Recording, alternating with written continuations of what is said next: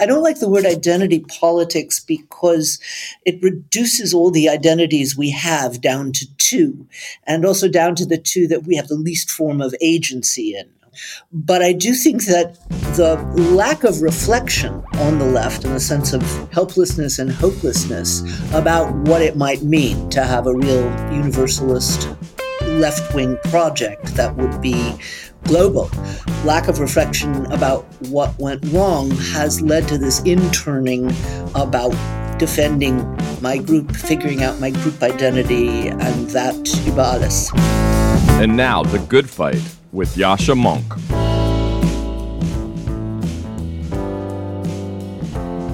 Sheri Berman, the excellent political scientist and old friend of the podcast, published a really interesting and thought provoking piece in Persuasion a few days ago. It's called How Western Europe's Far Right Moderated. And her argument is that in weak political systems, extremist parties can take over the government without needing to moderate. And they often become very dangerous to democratic stability, as we have seen in Poland and Venezuela. And as she argues, and I would agree, we are seeing in the United States with the current Republican Party.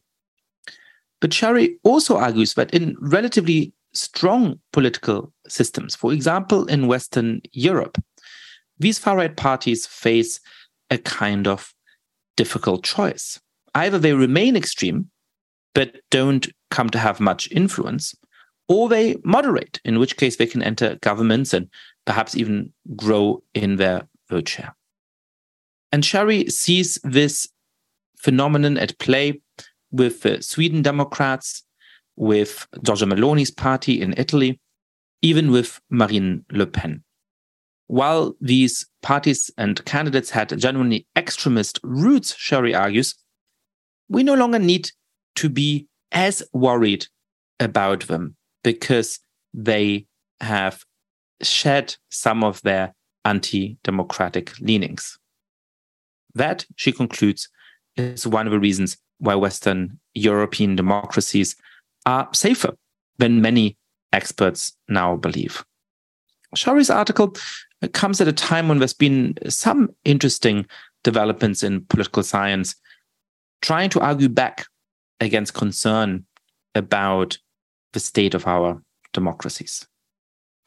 Another interesting argument by Andrew Little and Anne Meng says that subjective measures of democracy, like Freedom House, have deteriorated. But objective measures of democracy, like whether presidents overstep term limits or how many journalists are jailed, have not, in fact, become worse over the last decade. I discussed this in a forthcoming episode of a podcast with John Carey. I say all of this not because I have ceased being worried about the threat of populism. We have seen in many countries that these figures have exactly as I have been warning for nearly 10 years managed to effectively destroy the democratic system in countries like Turkey, Hungary, arguably Poland, as well as in countries outside of Europe. But I do think it is important to keep an open mind about exactly what is happening. And it's important to embrace good news when we see it, because otherwise we only breed cynicism and despair. So I think it's important to reckon with the arguments that Sheri, as well as others, have been making that are more optimistic. I don't quite share their conclusions, but I've been thinking seriously about just how much they should change our overall assessment of the situation. I hope you will think about this too, and we'll have a few conversations on the podcast over the coming months that'll hopefully help us all puzzle through this together.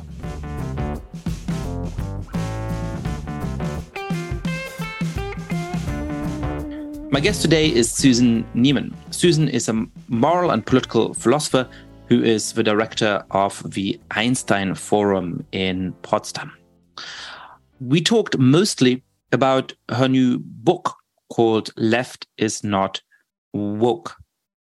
Susan makes the argument that genuine leftists should be committed to a form of universalism and critiques many of the new forms of identitarianism that have become so prominent over the course of the last years. We try to understand uh, where our perspectives align and where they differ. And at the end, we also talk a little bit about uh, a topic we have both written about, namely Germany's relationship to its own history, to its own past, and whether and how it might be a model for the way in which Americans should deal with the history of slavery and other crimes committed in the United States. Susan Neiman, welcome to the podcast. I'm glad to be here. So, your last book has the thesis in its title. It's called Left is Not Woke. What do you mean by that? Well, I could also say that woke is not left. I wrote this book partly to figure out my own confusion, but it was a confusion that was reflected in conversations I had been having with friends in many different countries, all of whom their whole lives stood on the side of the left and suddenly felt and said, What is this? Maybe I'm not left anymore. And that struck me as wrong, but no one had quite teased out what the difference and the problems are. I didn't want to give up the word left, and I wanted to write a short book setting out what I consider to be left liberal principles, those are two different things, and distinguishing them from the woke. In a nutshell, the very short thesis is that woke is fueled by traditional left wing emotions.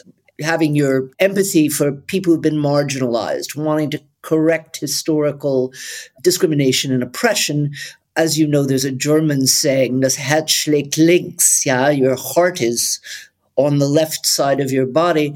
But the woke are undermined by what are actually very reactionary theoretical assumptions. And you do not have to have read Carl Schmitt or Michel Foucault in order to share those assumptions. Those are assumptions that have gotten into the water stream because every journalist went to college and picked up certain claims coming from these quite reactionary sources that are now often transmitted in the media as if they were self evident truths. So I wanted to show the gap between genuine left wing philosophical assumptions and the premises that the woke are often acting on. And so, explain to us a little bit where the distinction lies, because somebody who defends the sort of identitarian left, somebody who defends the quote unquote woke might say, well, listen, I mean, the origin of a word, which has now become this kind of, uh, you know, embattled term, which is often just used in this pejorative sense, is to be awoken. And what we meant by that is to be awoken to injustices, and particularly to injustices facing marginalized groups. And so, you know, in fact, some of what you briefly telegraphed about left liberal principles, that you have compassion, that you have empathy, that you understand the experiences of marginalized people. That's just precisely what woke is all about. Now, I disagree with that as well, but I think that's going to be the sort of standard response that people give. So what does that get wrong? Why is it that to be woke is not just to be, you know, rightly empathetic towards the real suffering, the real injustices facing marginalized groups? Because empathy and compassion are emotions and they're important emotions, but they're not principles. So let me lay out what I think are three liberal left principles that are violated by the woke. The first is traditionally the left has always been on the side of universalism rather than tribalism. Tribalism has always been a conservative view, suggesting that the only people you will have real connections with and therefore real obligations to are people who belong to your tribe. Okay. And for universalists on the liberal left, your tribe could encompass the entire world. Of course, you have certain affinities to people who get your jokes or understand your illusions. But to be a universalist is to work hard to try and understand what are going on in other cultures that are not your own. So that's the first difference between left and liberal. The second difference is that you believe there's a principled difference between justice and power. Again, a really major achievement of the Enlightenment. Of course, there were signs of it before the Enlightenment, but the idea that your claims to representation are claims about justice, that it's not simply the strongest person or group of people in the neighborhood, but that people deserve certain rights on the basis of human dignity is a claim about justice. Now, obviously, there's things that get confused. The Iraq War is a great example. George W. Bush, we've forgotten how outraged we were 20 years ago when claims about spreading democracy and ending tyranny were used for really as hype to dress up certain claims about power. And that happens all the time. But what many of the woke have concluded is because claims to justice or universal justice have been abused, they are nothing but claims to power. And you have someone like uh, Foucault who's made that a principle of his entire work. So that's the second principle on which liberals and leftists agree. Third one is a belief in the possibility of progress. And this gets a little tricky because, of course, I know woke activists who do believe that they're working towards progress, ending racial, sexist, homophobic discrimination, and those are all good things. But if you don't actually believe that progress has taken place in the past, it's very hard to develop the will to make more. So claims like nothing has changed in the United States since slavery, or you know we're still living under a patriarchy that hasn't fundamentally changed is a statement about really the futility of actual change that undermines efforts to make some. There's a fourth principle that probably would be accepted by most of the woke and isn't accepted by many liberals. And that's what makes me part of the left rather than a liberal. I believe that social rights are human rights. All this was codified in the United Nations Declaration of Human Rights in 1948, which is an aspirational doctrine. But it means that things like fair labor practices, education, healthcare, access to culture are social rights. They're not benefits, they're not privileges, they're not safety nets. They're rights in the same way that the right to travel or the right to speak are rights. Uh, and I think most people on the woke would probably agree with that, but many liberals don't. I am happy to have as big a tent as possible. I think we are facing what really needs to be called by its name. It's not authoritarianism. There are signs of fascism in many countries in the world. And I would be delighted if liberals and leftists would get together on this score a number of people have been afraid that my writing this book and using woke as something of a term of abuse. I'm not snarky about it. I get the woke. My kids are woke. I, you know, have many friends who would consider themselves in that part of the spectrum. And many people were concerned that I would be giving aid and comfort to Ron DeSantis or who knows what else? I haven't done that. First of all, I say on the first page of the book that I'm a socialist and a leftist, not a liberal. Secondly, there's certain places where I haven't appeared and won't appear.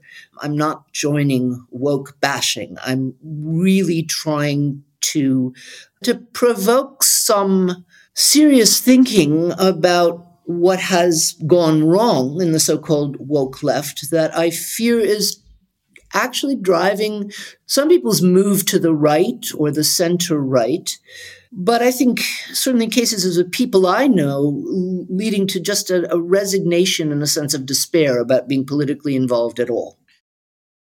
Well, I think in any case, there's just a wrong thesis about the world that people often have when they reflect about journalism or public writing, where they sort of say, well, you know, certain things are inconvenient, certain things might be used by the other side because we're on the wrong side of it.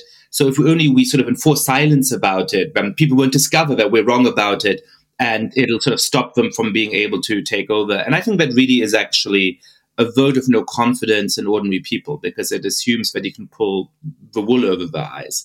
When in reality, I think addressing those points in an open and clear way gives them confidence that they might want to listen to you on the rest of it. If they look at a left that is united in defending ideas that they find to be wrong-headed, why would they trust the left on anything else? Whereas if they see a debate within the left where people are willing to say, hey, these points we agree on, these other points, you know, there's some people in our ranks that I don't agree on, then they might identify themselves with that. So I think that's just sort of, apart from anything else, this is bad social science behind that. But it also, I mean, it's part, I think, of this atmosphere that we've had over the last years that's perhaps slightly receding now of, oh my God, I can't say that, which I think one of the leftist principles I would add to the ones you've talked about is a freedom from fear and a freedom from fear to talk and think out loud about the world.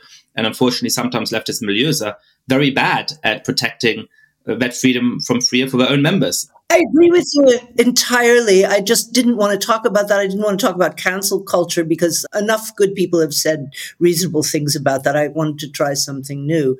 And what is striking is I when I started giving book talks about this book two months ago, I started by saying this book arose from conversations that I bet you've been having in private. And everyone in the audience would nod and smile and say yes, but we don't say it out loud. The fourth principle sort of is a little bit tacked on, I suppose. let's talk about the three main principles that you address. And I think it's helpful to go through them in reverse order because I think, in a way, they build on each other and within the uh, worldview that you're describing, where sort of the third principle is the basis, and then you get to the second, when the final inference is the first. At least that's how I think about these principles. I largely agree with you in work that I have coming out that these are broadly speaking the kind of principles that help to make up what the worldview is. So let's start with this denial of progress. Derek Bell, the founder of critical race theory, really acknowledged as the most important influence on it, once wrote a very influential article called The Permanence of Racism. Even writing in the 70s and 80s, he was saying that really racism had gotten no better in the United States even after the civil rights movement, that the nature of racial injustice might permutate, it might become more invisible, but it's a historical constant. It hasn't gotten better at all in the United States. So, what is your response to that kind of pessimism about whether it is racism in the United States or you know forms of identity-based injustice in other parts of the world? I mean, I just have to say that it's without any empirical basis. Tell it in particular to anybody who grew up in the South during the age of what I don't like to call Jim Crow. I would call it the age of racial terror following Bryan Stevenson. You know, you have this claim also by the Afro pessimists, Frank Wilderson and Saidiya Hartman. And I honestly think it flies in the face of every fact, every social science fact that we know, but also every anecdotal fact. I mean, I can remember one of my earliest memories I grew up in Georgia during the civil rights movement. And one of my earliest memories is my mother was involved and was not without some risk working to help desegregate the school system. And I can remember that it was against the law for black and white children to go swimming together. Okay. I can remember the day that the schools were desegregated, but I also remember at that time that there had never been a black cabinet minister and that the idea that there would be an African American intellectual sitting in the White House for eight years was just not something that anybody imagined at the time. Did the election of Barack Obama and racism? Of course it didn't. It's too deep and long lasting and in some ways systemic a phenomenon to be ended in one generation but that enormous progress is made. I just, you know, think about there's another interesting thing that people are often too young to remember. It was a big deal when the Supremes got onto mainstream radio because there was a classification called race music and black music was played on black radio stations.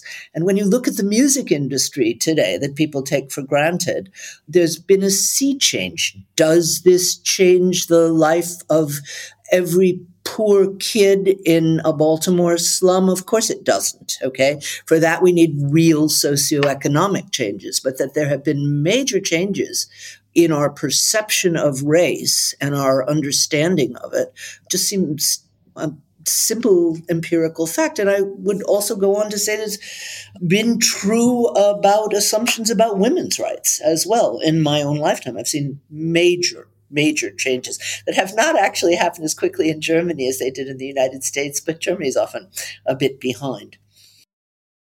And perhaps we'll come back to talk about Germany later in the conversation. I always wonder sort of why it is that these ways of uh, talking about a lack of progress or this form of pessimism have such an intellectual hold. And they have an intellectual hold on different topics in different parts of the West, at least. And I wonder whether there's a kind of weird association that we've started to make between pessimism and virtuousness, or between how much how pessimistic you are and how much you care. It's nearly as though sort of if you're saying, you know, it is terrible, then you're saying, I really care about the people who are experiencing injustice. And if you're saying, look, it is very bad, there are things that we need to fix and improve on, but actually we've made progress from 40 years ago, it's as though you're implying, well, really, we don't need to do anything because things have gotten better, so who cares? And of course, as a theory of political action in the background, I find that to be wholly unconvincing because, in fact, if nothing's changed over 70 years, despite all of our efforts collectively, members of a minority, of course, but also of members of a majority group, then why keep going, right? If racism is permanent and it's never changing, it might change form, but it's never going to become any less bad.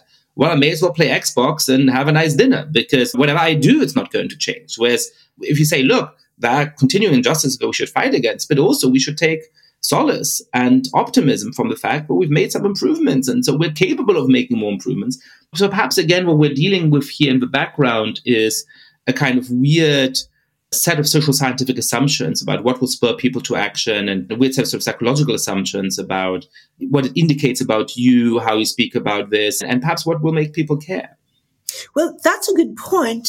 And I agree with you that it seems much more motivating to believe that some changes have been made in the past and now it's time to make some more than to suggest that no, it's all just as bad as it always was. But I think there's something else besides a social science assumption. I think there are deep well, it's a combination of psychological and philosophical assumptions. Talking about how everything is worse makes you sound smarter. People who talk about things being yeah, gradually there's been some progress made, not enough, but this is how things proceed, are dismissed as being naive and slightly embarrassing. And there are these philosophical tropes. Once again, you do not have to have read Foucault or Adorno and Horkheimer to make them, but the idea that what looked like progress in the past turned out to be a subtle and insidious form of repression and domination, that is a trope that, again, you get social science, you get in some of the humanities, and then you get into the newspaper and the podcasts and whatever. And, and it sounds clever, okay? But you could actually deconstruct that just as well as they think they're deconstructing claims about progress. And that's part of what I tried to do in the book. So the second principle that you talk about, as I understand it, sort of contrasts power and principles. Let me put to you how I would think about this, how I've written about this in forthcoming work, and you can respond to me whether we agree or whether you have a sort of slightly different spin on it. So the way that I think about it is that, you know, of course, many societies have failed to live up to the noble values that they've written on the packaging. The United States Constitution, when it was written, was a beautiful document, and obviously the racial reality of the United States continued to be terrible for 150 years and continue to be deeply troubled well beyond that. Now, I think there's a fundamental question that you then have about do you try to live up to the principles or do you discard them? And where I take to be the core difference, the core distinction between uh, what I would call the liberal left and the identitarian left is that those of us on the liberal left say, look, we have to redouble our efforts to live up to these principles, but we have made historical progress, and we've made historical progress in part because of the demands of people to be treated in accordance with principles that this society invokes. The civil rights movement was, among other things, Martin Luther King Jr. saying, You've made us a promise, a promissory note, and we want to cash that check. We want to be, in fact, treated in accordance with principles that you claim to be living up to. So, by what right are you excluding us from it? So that these universal values, in fact, have an emancipatory force, even if they can often be used as a sort of nice putting lipstick on a pig or whatever, right? Now, what you would call the woke left or the identitarian left rejects this, right? They say, no, no, no, these principles have always just been make believe. They've always just been a way of pretending that we're living up to these principles. And in fact, the function is precisely to perpetuate this injustice. So therefore, we have to get rid of those principles. And if you get rid of those principles, the only thing that's left is group power. And so then the entire left somehow hopes that through a series of social transformations, the logic of group power, which used to benefit the white majority or the male dominant group or the, you know, whatever dimension you're looking at, somehow by a miraculous transmutation is now going to structurally favor the people who used to be oppressed. And so, you know, I think there's a principled objection to this, but that's not the kind of society of power struggle that I want to live in. And there's a practical objection, which is what on earth makes you so confident that the people who've always been oppressed, who've been in the minority, will suddenly be powerful enough that they can impose their group will on the others rather than this, you know, competition for group struggle, for group power, once again benefiting the dominant group. So so that's how I would put this point. I'm sure you have a spin on it. Yeah, I agree with you entirely with every word. And it's a dispute, interestingly enough, though people forget it. They always think they've invented it. It's a dispute that goes back to the dispute between Socrates and the sophists, okay? The claim that every discussion of justice amounts to an assertion of power and an attempt to pull the wool over people's eyes. So it's a very old discussion, but you're absolutely right.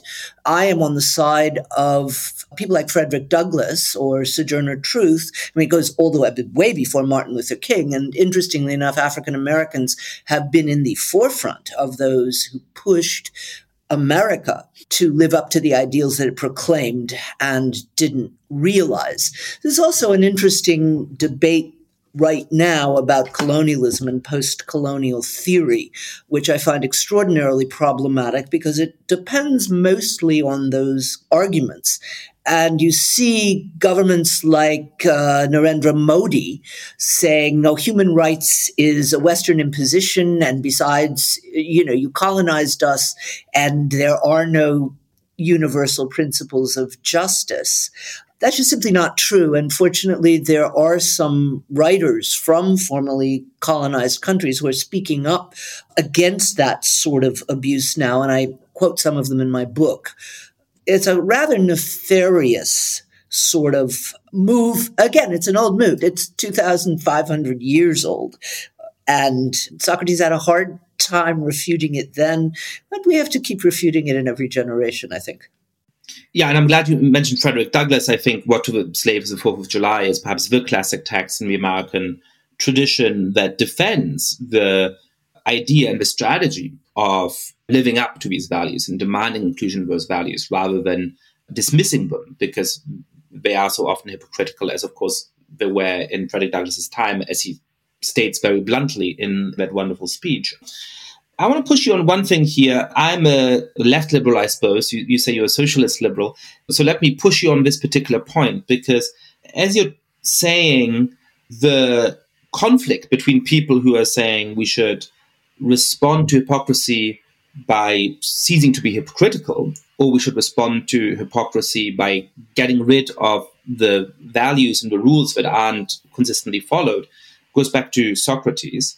But one of the very important enunciations of it was in the history of socialism. Now, I don't think that broadly speaking, the tradition we're talking about is just a form of quote unquote cultural Marxism. I think that's a misunderstanding, and we agree on that. And perhaps we'll come back to it. But there is an important parallel here, right? Which is that socialists and Marxists have always said that about liberal democracy. They have said the rules of bourgeois democracy are just a set of illusions that are meant to pull the wool over the eyes of the proletariat, right? All of the constitutions of the world are just the sort of notes by the committee to defend the bourgeoisie. And so, therefore, any genuine progress entails the exact same kind of rejection of neutral rules and universal values uh, that now the identitarian left in different form is asking for. So, do you think that there is this parallel between the rejection today by the quote unquote woke of this aspiration to living up to those principles and the way in which a lot of the Marxist tradition talked about it. And which side of that debate do you stand on when it comes to issues of class? In a lot of the Marxist texts, you do have that position, which is why I don't call myself a Marxist. I'm a socialist. And I wrote about that in book I wrote 15 years ago, Moral Clarity, about where I think Marx went wrong on that score. Although in some of his writings, especially the early writings, it looks like he's saying something closer to what you and I believe, which is that liberalism claims to uphold certain principles of equality, fraternity, and liberty, but without thinking about the material means to realize those principles, it leaves a huge portion of the population, in fact, without the means to liberty or equality. That's sort of the social democratic reading of the early Marx. If we want to talk socialist theory, I think probably my favorite socialist theorist is uh, Edward Bernstein, one of the founders of the German Social Democratic Party.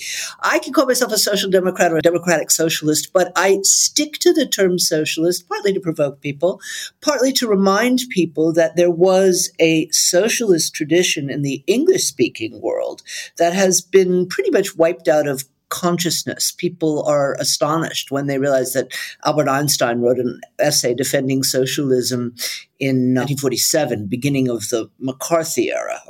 And we tend to forget and I think this is uh, not an accident, that there's many forms of socialism, at least, as there are forms of capitalism.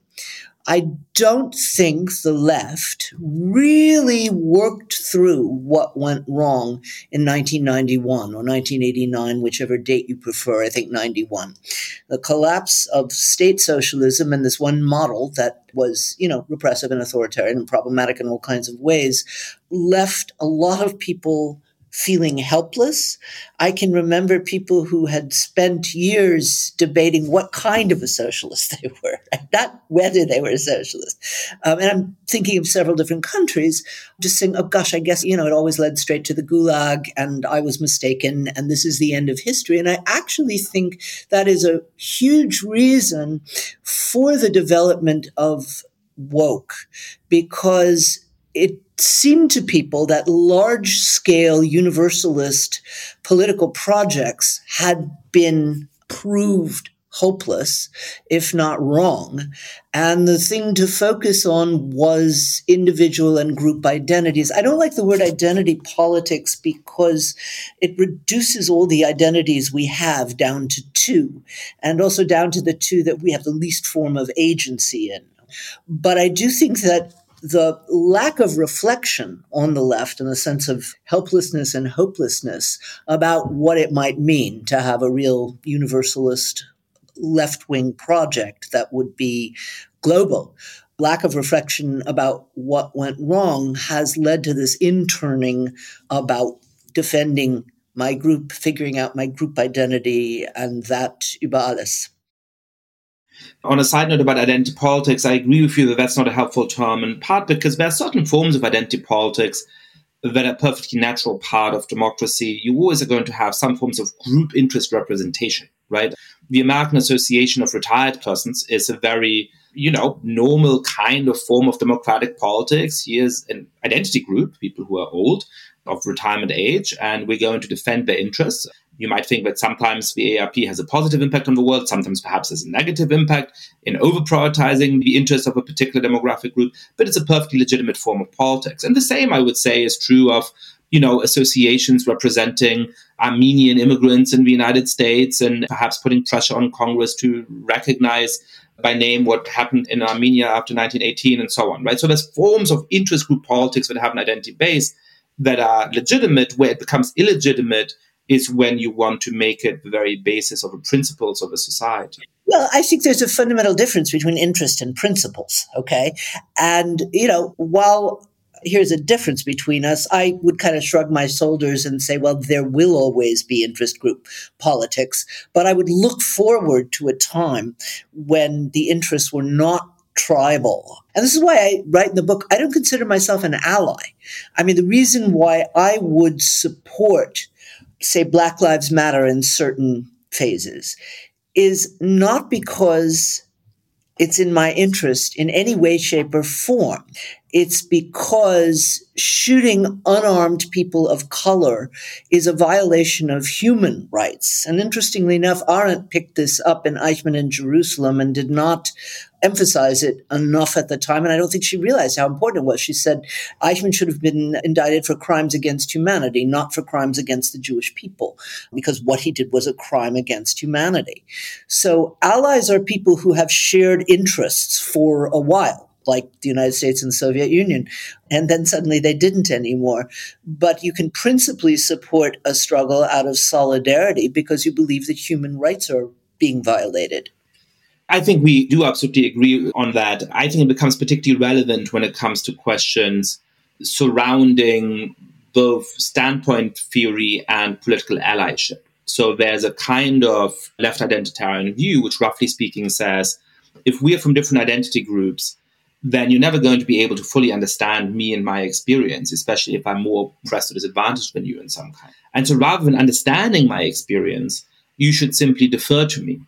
And when it comes to political action, you shouldn't think for yourself what the right thing to do is. You should say, I'm an ally to that group, and that group demands this, so therefore I too am going to demand that happen. And I think that is wrong just epistemologically. I think that in fact we are capable, if we put in relevant work, to understand the politically relevant experiences of people. We may never quite feel it 100%, but we can come to understand certainly why their experiences are unjust by listening with an open mind to what they tell us about the way that the world looks to them and the experiences that they have.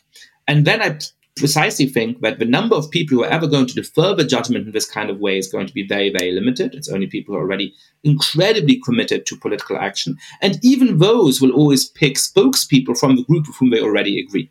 They're going to say, oh, I think we should do that because this group is saying that, but they're going to pick the spokesperson for that group who already agrees with them about what kind of political action is needed. And a much more realistic model of political agency is to say, no, actually, I believe that a black man in the United States should be able to walk down the street without fear of the police. And I believe that a woman should be able to be on the subway without being fearful of being harassed.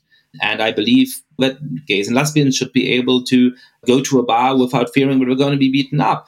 And it's not that I'm deferring to their judgment because I'm an ally to their communities that I'm going to be upset if those principles are violated. It's because I have my own ideas about the kind of society I want to live in and that I think we should all collectively want to live in. And when those principles are violated, I want to make the world more just. And that's the reason why I'm standing up in this situation. Yes, well, we agree on that as well. The problem is if you carry the you can't possibly understand my experience line far enough, none of us can understand anyone. I mean, this is there's a line of the, a couple of lines in, in analytic philosophy that actually claim we can never know another person's standpoint, even if they come from our tribe. So this is for me, the point of great literature, great music, great film, which is why I'm extremely annoyed by the claims about cultural appropriation. Precisely the function of great art is to help us understand better both ourselves, but also a culture that is not ours. And there are other arguments against the cultural appropriation claim, which is that most cultural products are the products of appropriation.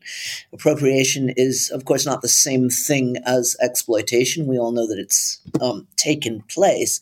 But if you pay some attention to other people's cultures, learn at least another language or two, you will never be able to do it for the plurality of different cultures in the world. But I always argue that making an attempt to walk around in two other cultures besides your own. It can't just be one, okay? If it's one, then you're in this permanent, well, here they do it like that, and there they do it like that. But just to realize that there are many different perspectives on the world gives you, first of all, a perspective on yourself, and secondly, a, a sense of someone others. I came up with a metaphor that I find compelling in the book about flesh and bones. And I look at cultural differences as being like flesh And of course, I'm not in favor of doing away with flesh. Flesh is interesting. It's in different colors and sizes and shapes and all of that. But the bones are the things that tie us together. And the bones are also the things that remain of us after we're gone. So cultural pluralism is a wonderful thing, but political universalism is the thing that holds us together. So we've worked our way up from principle three to principle two, and I think it's getting time to principle one. So if you believe that the world remains unjust in many important ways, but we have actually been able to make progress, and if you reject the idea that universal principles are always hypocritical, if you think, no, actually, part of how we've made this progress is by living up more fully to these principles, then you're left at number three with, so perhaps we need to reevaluate universalism, which has nearly become a dirty word in big parts of political discourse and, and particularly on the left. So make us your most passionate case for capital U universalism. Well, I started with this metaphor of flesh and bones that committing yourself to universalism hardly ad- commits you to the idea that everybody is just alike. And it also doesn't commit you to the move that tends to be made on the left and particularly in post-colonial circles of saying this talk about universal values is just cover for a white European patriarchal scam that was trying to make everyone else like them. In fact, you find principles of universalism in many, many cultures, okay? And what particularly annoys me about this post colonial critique of the Enlightenment is that it actually comes from the Enlightenment itself. It's usually not made by people who I think read more than 10 words, and usually in a Wikipedia article of the Enlightenment. But the idea that Europeans, European Americans, should look at the world from other than European perspectives comes straight out of the Enlightenment, as I'm sure you know. You know, it was the Enlightenment that took this trope starting with Montesquieu, of criticizing Europe from the perspective of fictionalized Persians, Chinese, indigenous South American priests, Tahitians, the entire reproach about Eurocentrism was invented by the Enlightenment. Okay. And there's an excellent, but not perhaps 100% accurate book that came out last year by David Graeber and David Wengrow, The Dawn of Everything. They actually argue that a lot of Enlightenment political philosophy came out of not just fictitious non Europeans, but a real non European, a member of the Huron tribe in Canada. It's not clear that their research there is conclusive, but what is clear is that thinkers of the Enlightenment were incredibly interested in reports and ideas coming from non European places, specifically about things like the patriarchy, like patriarchal marriage laws and treatment of women that was different in other cultures, about property relations that were different in indigenous North Americans whom they were in contact with. And what's so strange about this is that those thinkers actually risked something, in some cases, their lives. The philosopher Christian Wolff, who was a big influence on Immanuel Kant, even if very few people have heard of him today, gave a lecture arguing that the Chinese, he studied some Confucius and some Mencius, and he argued that the Chinese had a perfectly good system of morals, even though they weren't Christians. And for this, he was ordered to leave not just his university position, but the entire state of Prussia in 48 hours or to face execution. So this is not a Twitter storm. These people were standing up for a genuine universalism that encompassed, you know, and learned from other countries. And it's all over Enlightenment texts if you actually, if anybody actually bothers to read them. I like the way that you connected all three of the principles that I'm using for the liberal left. I would have done in the other direction, but I do say in the beginning, they're all interconnected because if you are not a universalist. You base your principles on tribal claims, which are fundamentally interests of power and not principles. And if you base your politics on tribal interests, you know, then it's very unlikely that we're going to make any genuine progress. You will have an eternal struggle of all against all that may accidentally turn up to be more just in one period than another, but probably no one will be around to recognize it. The one worry I have about this conversation is that we've agreed about too much. So I want to hone in on something where we might disagree, which is a different set of things that you've worked on you know, we're both Jewish and we've both spent parts of our lives in Germany. We sort of spent, as I understand it, different parts of our lives in Germany, which is to say that I grew up there and then I moved away, and you grew up in America and then you moved there. But you have argued in the past that there are many things that other countries can learn from how Germany has dealt with its dark past.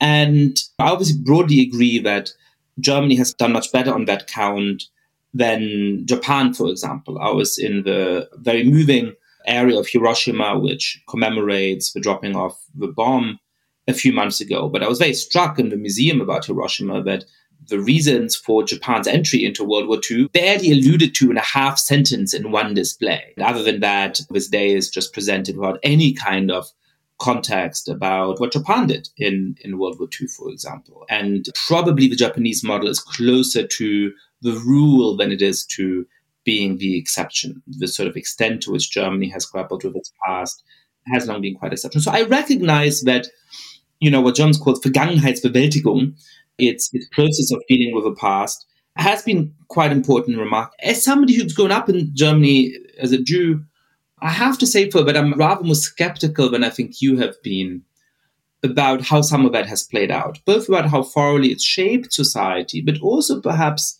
about whether an over obsession with it, which I think did mark the German public, at least for a period in the 90s and 2000s, was ultimately helpful to building a better society. And I personally, growing up there, often experienced this sort of extent to which Germans thought about what Germany is and whether you're a good German as sort of channeled through how are we going to think about the past and therefore how are we going to treat the few Jews who are still around today as a real obstacle to friendship and to contact with people.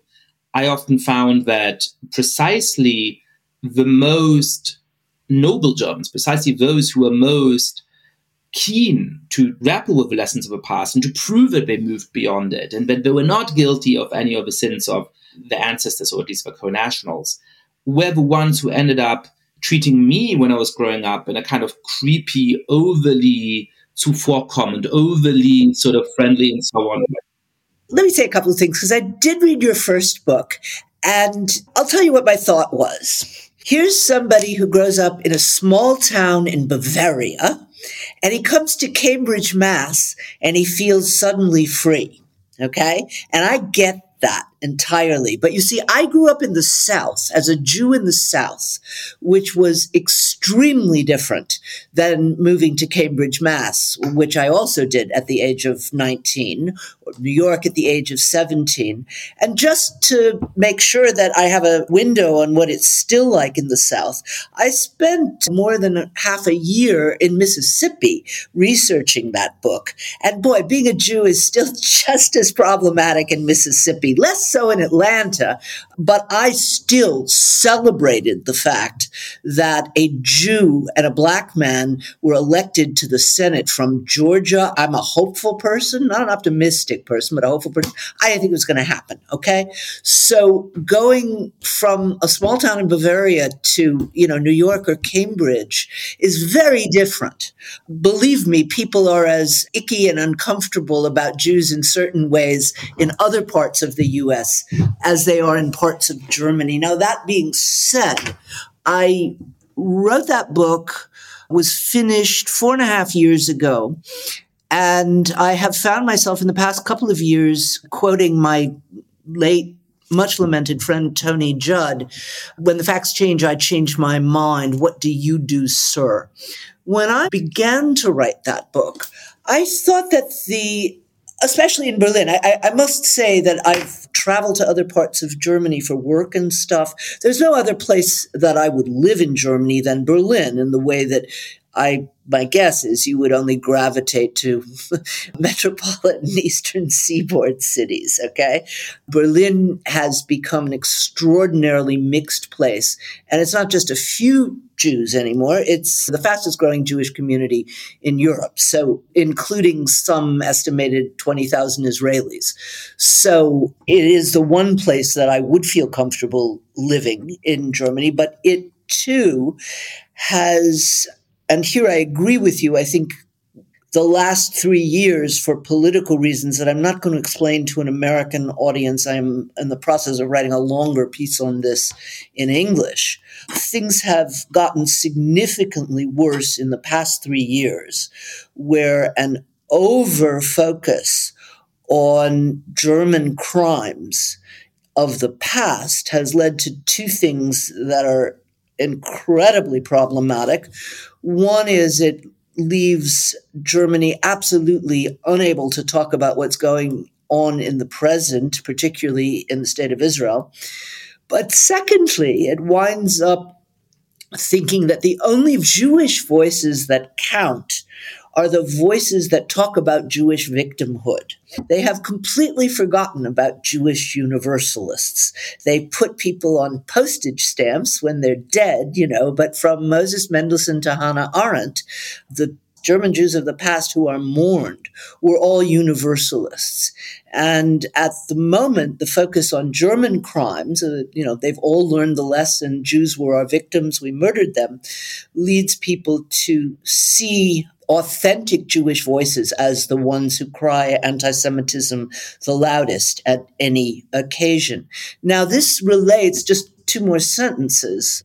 My involvement, I've been very politically engaged in this in the last couple of years in Germany, has also led me to think about and partly flowed into my thinking in Left is Not Woke, because I fear that a similar view is gaining hold in the United States, that the people of color who are listened to seriously are those who talk most about the permanence of racism.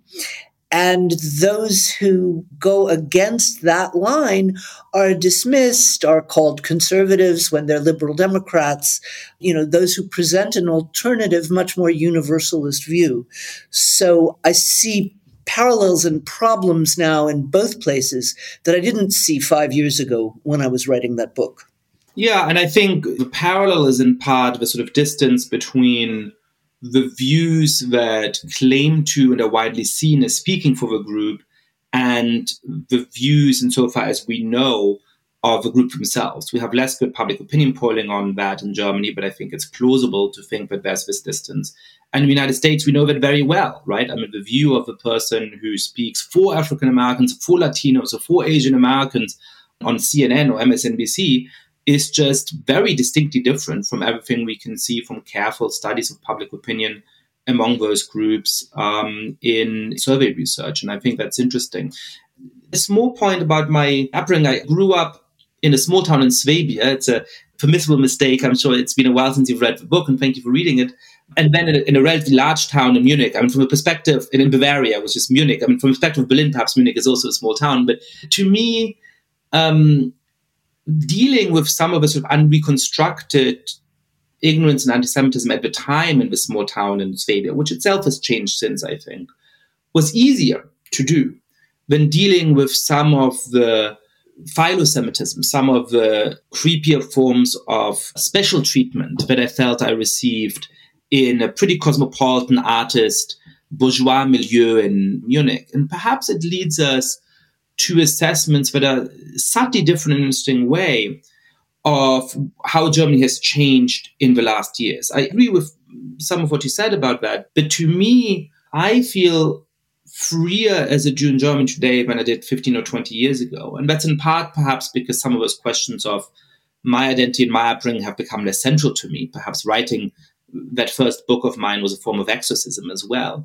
But it is, I think, also because Germany has changed. And one of the ways in which Germany, I think, has changed in a good way is that, in my mind, it's become much less obsessed with its past. That to think about what it is like to be a good German today and what German identity is and how we should think about the nation now depends in part on your opinion about what we did or should have done in 2016, 2017 during the refugee crisis.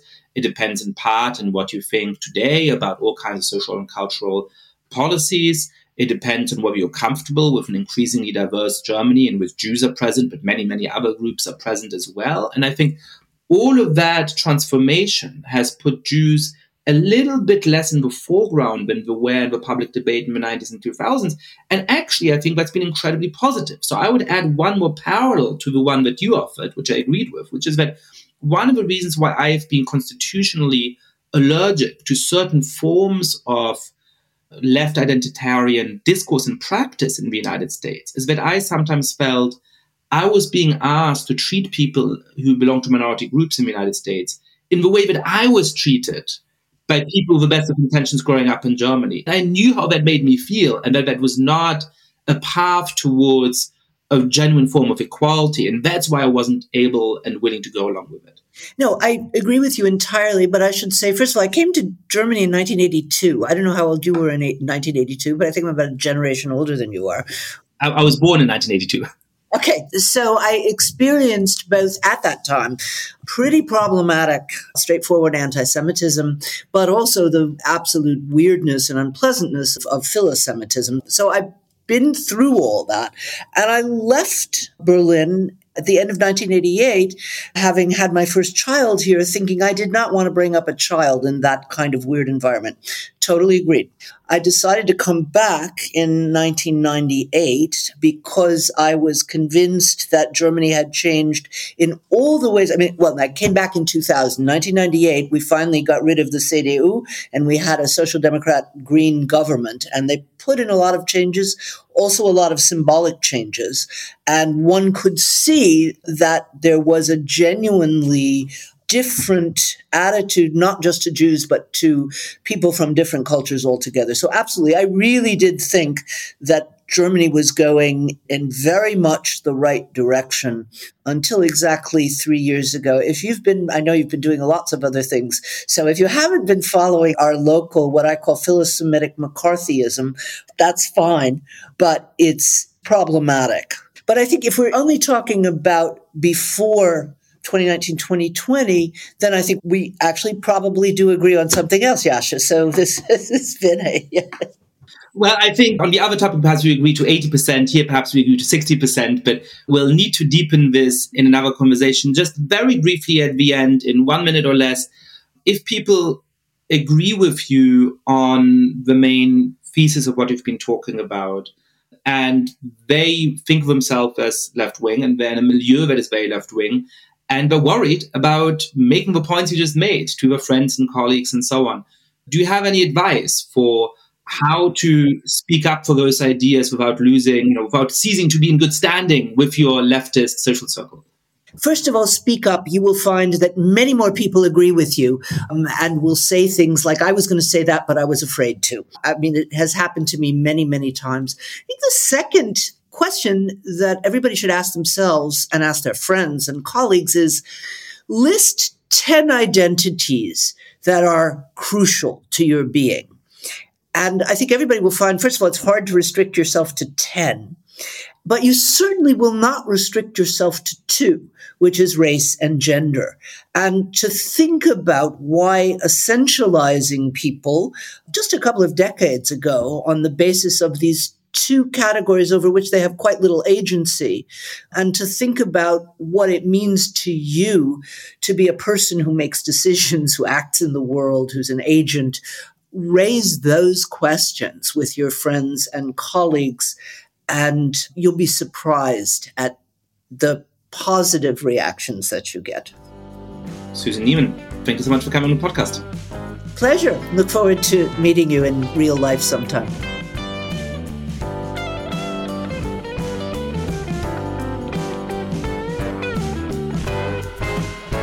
Thank you so much for listening to The Good Fight. Lots of listeners have been spreading the word about the show.